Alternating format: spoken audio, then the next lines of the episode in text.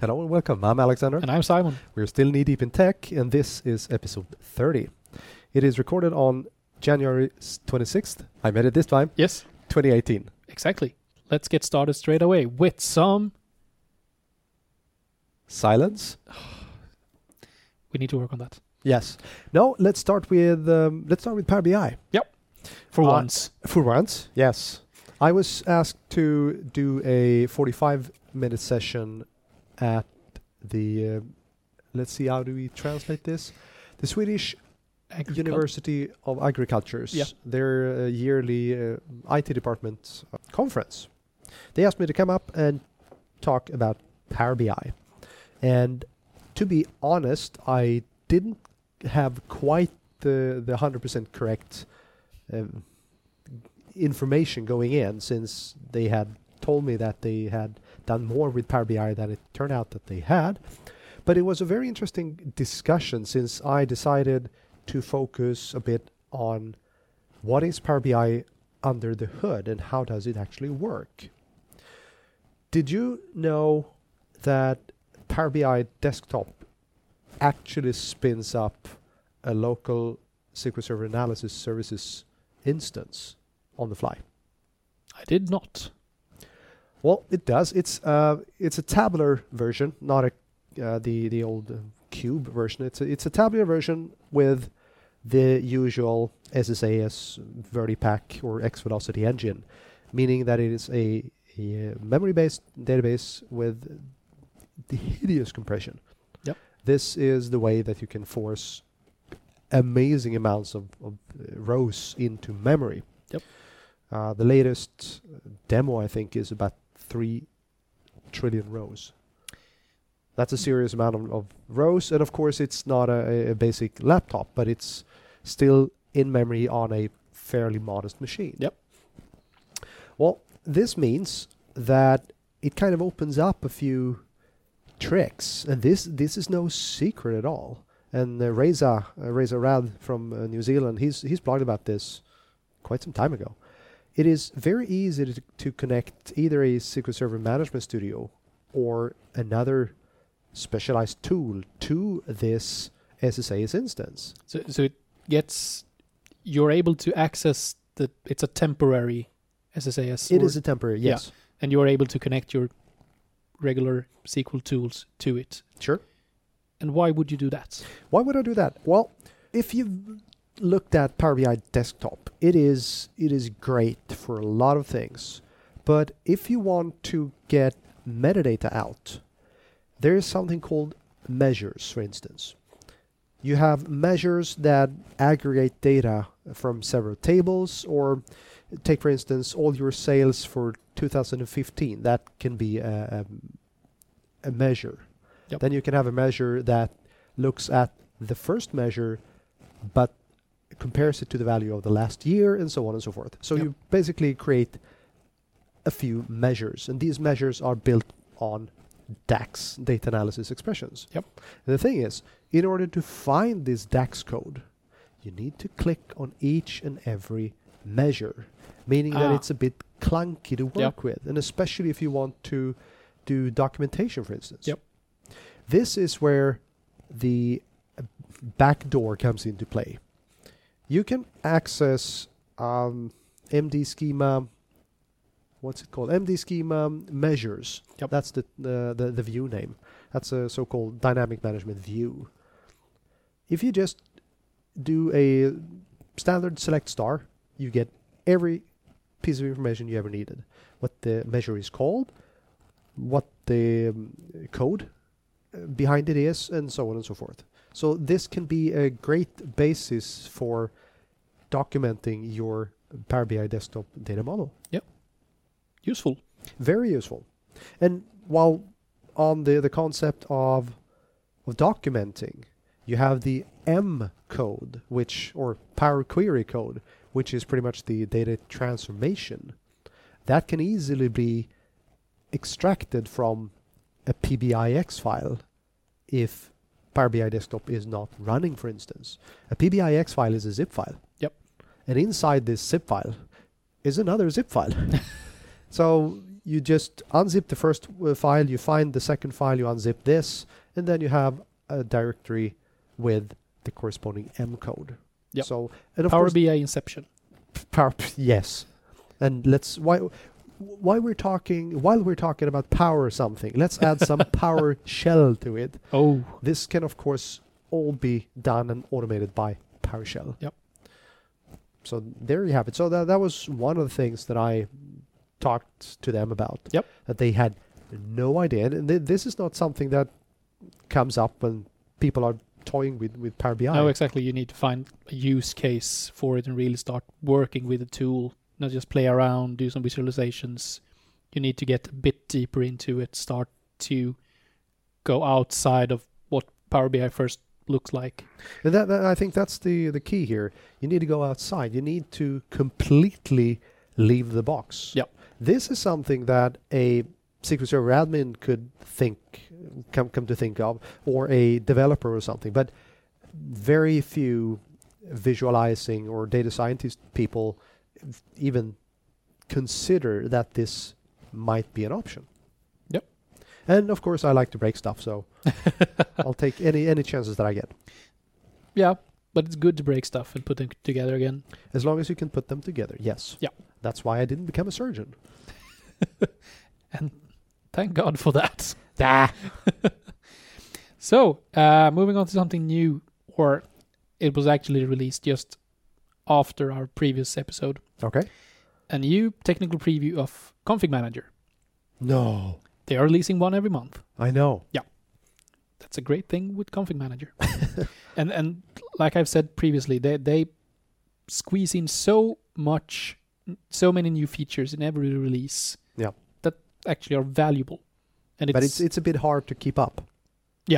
exactly, and and you need to find your own use cases for them Yes. because they they are they are made from user voice. They're made from feedback from MVPs and so on. So it usually solves a specific customer case, but they Right. see the need for it for other customers as well. Right. So I, I would like to point out two new features in the 1801 release. All right. The first one is actually quite cool, and I had a long discussion with a few other people, um, among them people from the product group, just when it was released, Okay. called phased deployments. Phased deployments. Yeah. So today, if you want to create a pilot group, for example, Right. you want to deploy something Uh huh. in pilot and in production. Right. you have to create two separate deployments. So one job that does everything for the pilot group, and then manually or wi- by using scripts, a second one that are used in production. Oh, right. So this is an ability to create one deployment where you have a pilot phase and a production phase, which you can either automatically or first of all manually turn over from pilot to production Uh huh. but you could also set levels. So if the pilot has a 90% success rate, activate the production one. Interesting.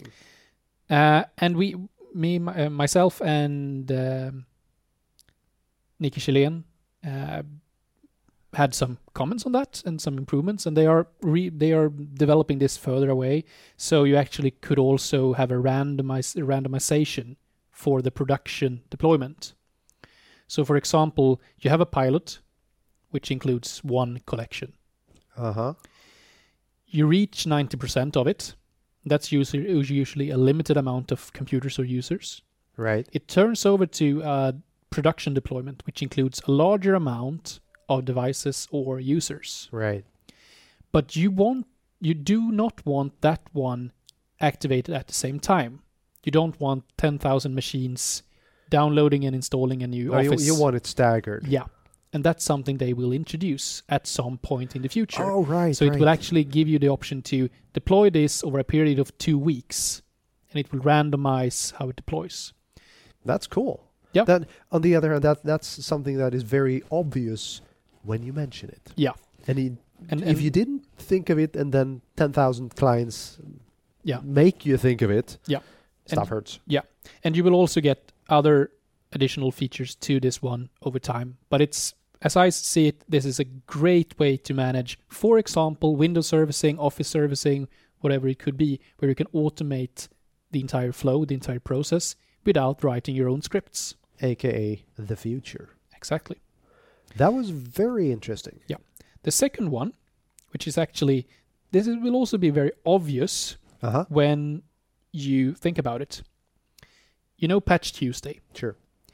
If you wanted to create a schedule that each month deployed the the patches from Patch Tuesday in a controlled way, how should you schedule that in Config Manager? How can you schedule an evaluation and deployment of patches on Patch Tuesday? Not easily. What we know is that Patch Tuesday is always the second Tuesday of the month. Right. the obvious solution would be to schedule it at run every the, the second Wednesday of a month. Right. Is the second Wednesday of a month always after the second Tuesday of a month? Oh dear. This And when can you be a think- bit of a mess. Yeah, when you think about that, first of all, yeah, it's obvious the second Wednesday should be after the second Should be. Tuesday. Keyword But it being isn't. should be. Right. If the month starts after the first Yep. Tuesday, Yep. and on the s- second, the first Wednesday, you will have the second Wednesday prior to the second Tuesday. Ooh. This is So- headache inducing. So, so the way you could do it is that you have a longer period of time. So you put, for example, the third Tuesday as your evaluation, but then you have an entire week until anything happens, or you Oh. do it manually or whatever. Yes. So now we are able to schedule the automatic deployment rules with an offset from a base day. So you Oh. could choose the second Tuesday of each month, two days after that. That's also very useful. So that's it's, and then it's again, an- a very very obvious change if Yeah. you know that it- what, what and it can that's do. also based on user voice feedback. oh, nice. Yeah, so that's also something that we would like to share to all of you who are listening. Be active on user voice for the products you work with Yes. because they it actually matters. Which kind of reminds me, isn't it user voice that will be shut down with uh, GDPR? I haven't heard anything about that connection, but that, then they have to migrate it to something. Yeah, I, I saw something on Twitter about this, but I I need to check back. So and they have several other new stuff in this as well for scripting and hardware inventory and so on. But those two features were the major ones I would like to mention, Very nice. and they are available now in your config manager console, as every other update. nice. Yep. I just came back from Vienna. you did. Yes, I and, did. and it was quite a trip to Vienna. As always, when I try to go somewhere, You Uh, should be driving everywhere. I should. True. Uh, and a friend of ours, uh, Johan Dahlbom, he says that please let me know whenever you're going to take the train. I'll stay away. Yeah. Since everything can be running very, very smoothly, and as soon as I step on the platform, something is going to break. yeah, but you love to break things. I do. Well, in By this- design, o- obviously. obviously. Well, in, in this case, I was supposed to fly from from Linköping to uh, Schiphol in Yep. Amsterdam and then on to Vienna. Yep. But it was very windy in Schiphol, Very windy, Yes. apparently. as in a bloody storm. Yep. So I came up with a great idea that I should go through Helsinki instead. So Yep. I drove up to Arlanda in Stockholm and then I flew over to Helsinki just to find a meter of snow. It was Yep. an insane amount of snow. So I was 30 minutes late out the gate from Arlanda. And since I only had 60 minutes in, in Helsinki, I was uh, getting a bit, yeah, a bit scared. Yep. But then again, it didn't matter since we were 75 minutes late going from Helsinki. Yep. So I arrived in in Vienna quite a few hours later than I had uh, kind of tried to. W- And why did you go to Vienna? Oh, um, Secret Saturday. Yep. S- On a the- Friday. On a Friday. That's the, the Austrian way. And me being half Austrian, I, it's logic to me. Yeah, I'm, yeah. No, but it was a it was a great event. Yeah. I think the the turnout was around 280 to 300 people Which is great. It has to be one of the larger SQL Saturdays in Europe. in Europe. It is indeed. There are several in the U.S. uh, s- like five, six hundred people. Yep. That's that's huge. I mean, New York is huge. 600 people working with Excel. Don't go there. Sorry. So I gave a lightning talk, which is a ten-minute Yep. session on presentation technique. And what more specific? In my in this case, it was uh, it was called "Speak Your Hands." Yep. and it was a bit of a play on words, uh, and it is about using your your hands or your body language for effective communication. Yep. And several of the other speakers came up to me afterwards and said, "Darn, I won't be able to do my session without keeping track of my hands." Exactly. That that's the bad thing about learning more about presentation skills. You It mess yours you're a mess afterwards. Yes. And one of the things that I say is imagine a box covering your chest. Yep. This is pretty much where you want to keep your hands. Yep. If you go outside and especially ab- above this this box, uh, the technical term for this is jazz hands. and e- even if you haven't heard jazz hands, you pretty much know what it's about. And pro tip, you don't want to use jazz hands. I think I use yes hands once every time I talk about anything. Which is a good thing if you do it by design. Yep. But here's the kicker if you are standing and pointing to your presentation, where are you probably going to point? Outside the box, above the box. Yep. So, in essence, you are using jazz hands without consciously using jazz hands, which is a bit of an issue. Yep. Uh, but it's still way better than using a laser pointer, Yep. which you should never do. But yeah, it's it's one of these things where very many of the other speakers said, "Oh, Yeah, but again, in, in you may you may argue against me in this case, but if you have a presentation that requires you to point at something in the presentation, you've probably done the presentation wrong. I would have to agree." Yep. Or you could highlight Yeah, in with, another s- with some technique, like for instance, zooming in the PowerPoint or Yeah. zooming v- with a um, presentation remote or re- remote remove. presentation remote. That's a n- new word. Pres- or, or it's something like that. Yeah, you could always use your the tools available to you in Yeah. a better way. So that was fun, Yeah. and then I went home. you went home. Did you go and had a have a coffee and a cake at the cafe I mentioned to you? Well, considering the fact that I came to Vienna at Thursday night, I Yeah, w- I left went- at sad, Saturday morning then. pretty much. Yep. I went straight to the, the speaker's dinner. Yep. Then I did the uh, the conference, and then I went home. Yep. Pretty much in, in the morning. So I have no idea what Vienna looks like. Rumor has it that Vienna was just outside the doors. Yeah. Of the conference. Probably. I'll have to take their word for it. Yep. And speaking of conferences, We are heading to Oslo next week. we are the Nordic Infrastructure Conference. where I'll be presenting on how Azure, Windows 10, and Citrix can create a first class user experience Cool.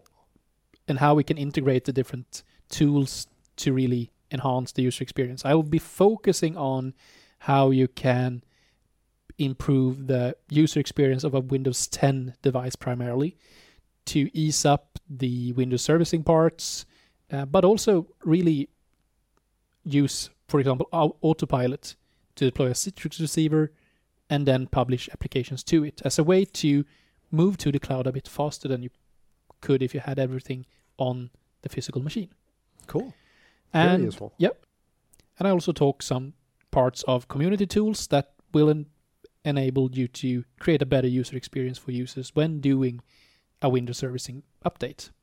Because the user experience is really quite different when you do it with, for example, Intune or Windows Update or Config Manager. You have different user experiences. Some parts are better in one tool, and some parts are not as good. Cool. That is very interesting. And it kind of got me thinking how much of this Windows servicing is make it up as you go, since it is a fairly new thing, and how much have been set with best practices and so on and f- so forth.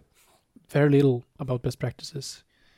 I would say it's as far as I'm aware, we, we have some we have Eureba in the UK, for example, who's specialized in tho- that kind of projects and processes. Mhm. Actually quite interesting company. All right. we have a couple of, for example, Davidas Neves, who's a E. PFE, right? who's done quite a lot on it. I've done some parts of it, and so on. Uh, s- so, but there and there there are more really general recommendations than best practices, and many of the recommendations are focused on the technology point of view, not the process. I was just about to say that. yeah, and and that's that's what I'm trying to evangelize about. That yeah, the technology is important and it's fun to implement it. It's challenging, Right. but the process needs to be in place as well because you can't solve everything only with technology you need to have management on board you need to have your users on board you need to have a lot of other things working prior to you starting an upgrade but i'm working in a quite large project now we are talking about uh, a thousand locations tens of thousands of machines Hmm. and we are supposed to upgrade them i think we have to upgrade about 9000 machines before end of march End of March. Yeah. Wow.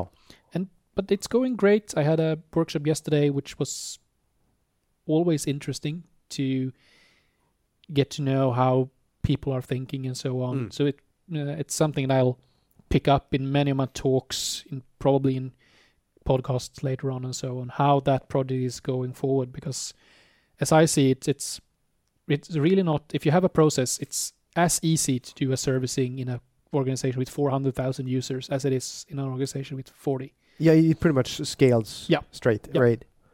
And that's uh, th- th- that is the sign of a good process. Exactly. All right, I will be talking about SQL Server. Surprise. surprise, surprise. Um, The first one is uh, a level 100 ish.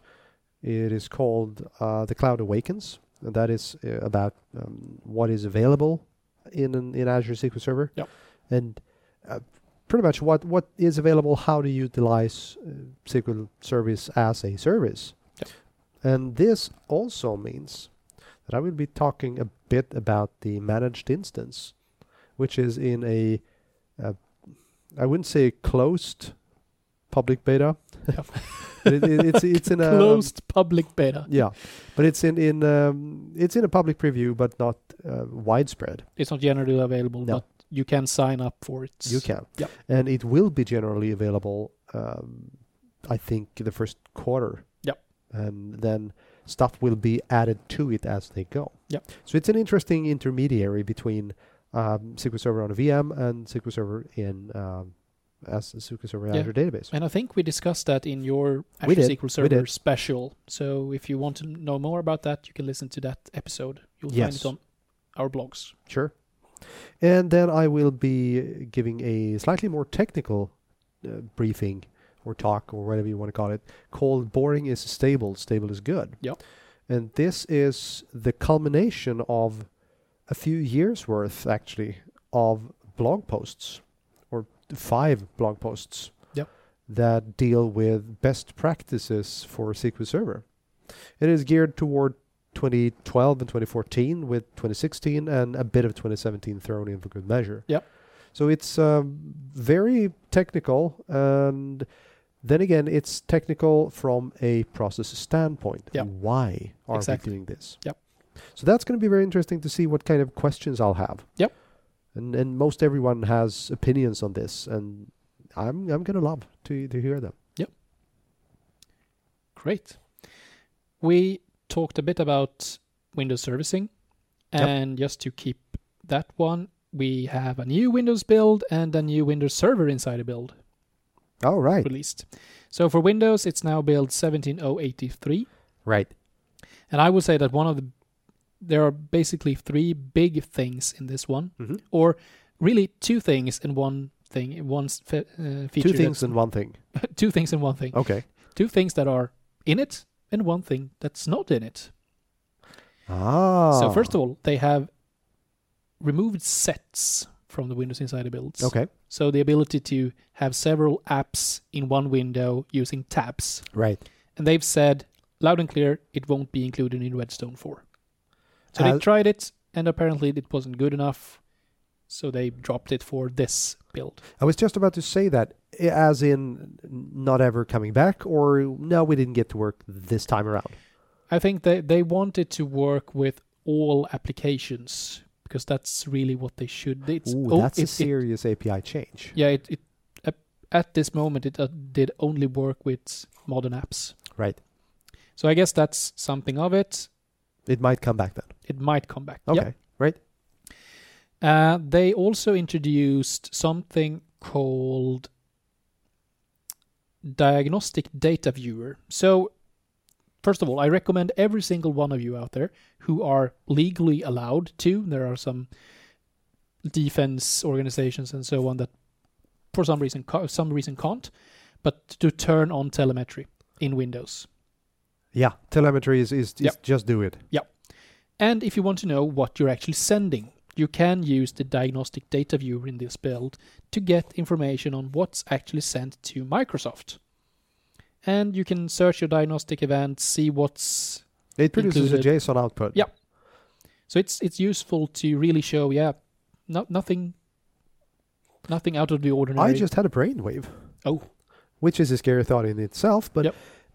what kind of information would you say you can find in there? Could you have uses for it internally?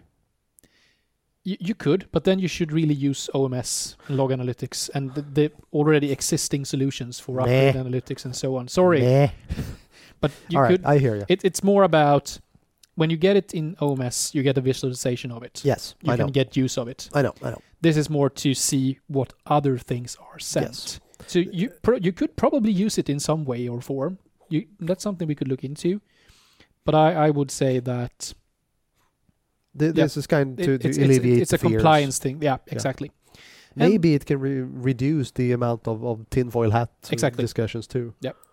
And the last thing, which it's like like I said last time, when we got language packs in the store, Yep. people were meh, but it's actually a very important change. Right. Now we get fonts as well. Oh yes. And that's just extraordinary because it's a pain to deploy them.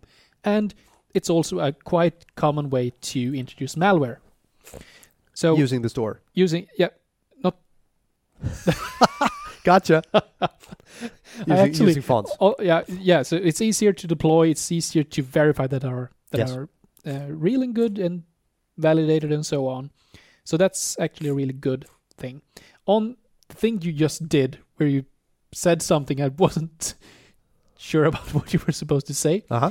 actually had a, a, a friend who is a developer, and he, he we were out walking this last weekend, and we had a discussion on on work, and from out of nowhere he just said, "What's your view of PowerShell in Windows?"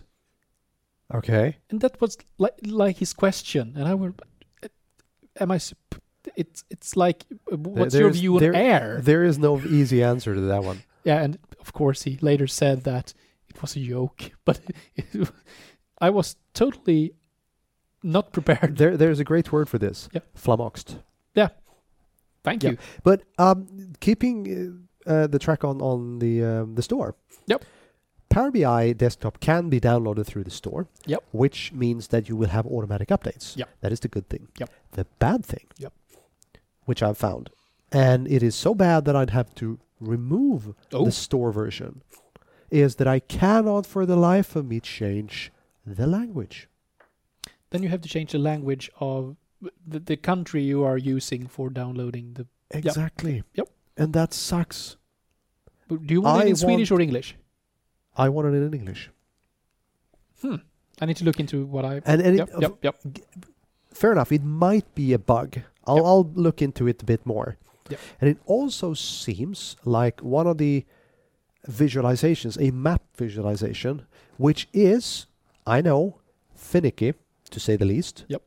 Seems to be even more broken in Oh, the that's store interesting. version, which is also weird. I'll I'll ask um, Adam or someone else on the uh, Yep. Power BI team about it, but it, it's a bit weird. And I was, would like also to mention the new Windows Server build 17.0.79. Yes, yes, Yeah. do that. We now support in place OS upgrades for Windows Server. Is that a good thing? you you can you don't you do it's it of course you should have everything highly available anyway Uh huh. but this enables you to do an in-place upgrade not just have a cluster or a highly available solution Right. remove one get it up again, So as long as the up in place upgrade actually works, which which it does. it does, it seems to have been working way better in, in Windows 10 yeah, yeah, yeah, than it it- has. It's great. Uh, they have a smaller server core container base image, 30% smaller. Oh, nice. and Just so on. between two two um, Yep. between builds. Yep. Darn. So that's it's. They have some other things. MSMQ. Oh, What's that? messaging queue. Messaging queue. Yeah. Installs in a server core container Hello, and key application compatibility bug fixes. which could mean pretty much anything, but Anything. Yep. cool. Yep. And they have some a number of known is- issues as Yeah, well. yeah, yeah, of course. I mean, this is still beta stuff, but it is getting there and it, it's getting there fast. Yep.